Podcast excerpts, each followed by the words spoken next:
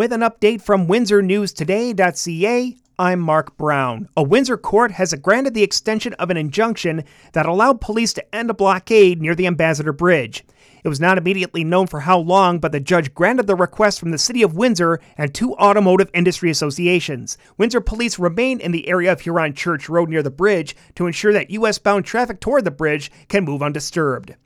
Ottawa police have arrested at least 70 people still protesting near Parliament Hill. There were some wild scenes going on throughout Friday in the capital, with police closing in on the protests that have disrupted the city for three weeks. Convoy organizers were among those arrested, and some of them have called on people to pack it in. One of them says he's even left the city.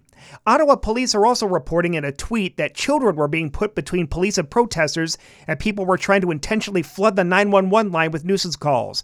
Interim Police Chief Steve Bell says officers will work around the clock until the blockade is clear. Two women have been charged with murder following the death of a 79 year old woman.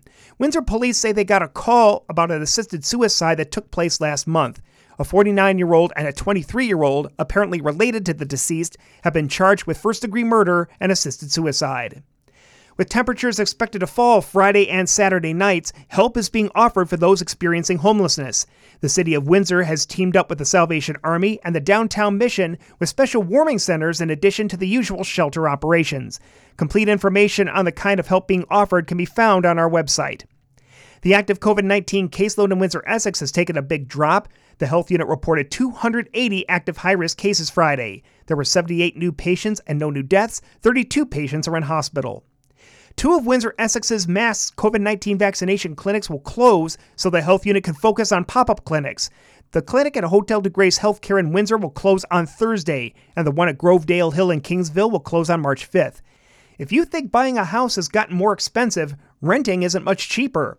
A report by the Canada Mortgage and Housing Corporation says half of all rental units in Windsor are out of reach, even for middle income earners. The average two bedroom unit in Windsor, Essex was $1,154 a month in 2021, a 5.7 increase from the year before. In sports, the Spitfires welcome the Firebirds to the WFCU Center Friday night. In Junior C, Lakeshore visits Essex. At the Winter Olympics in China, Canada beat the U.S. Friday morning for the bronze medal in men's curling. Your long weekend weather, a special weather statement is now in effect. Snow on Friday with wind gusts of up to 80 kilometers per hour, temperature low of minus 9. Partly sunny, windy, and minus 6 Saturday, mostly clear and minus 13 Saturday night. Sunny and plus 4 Sunday, rain or snow showers and 3 on Family Day Monday. I'm Mark Brown. For more on these and other stories, go to windsornewstoday.ca.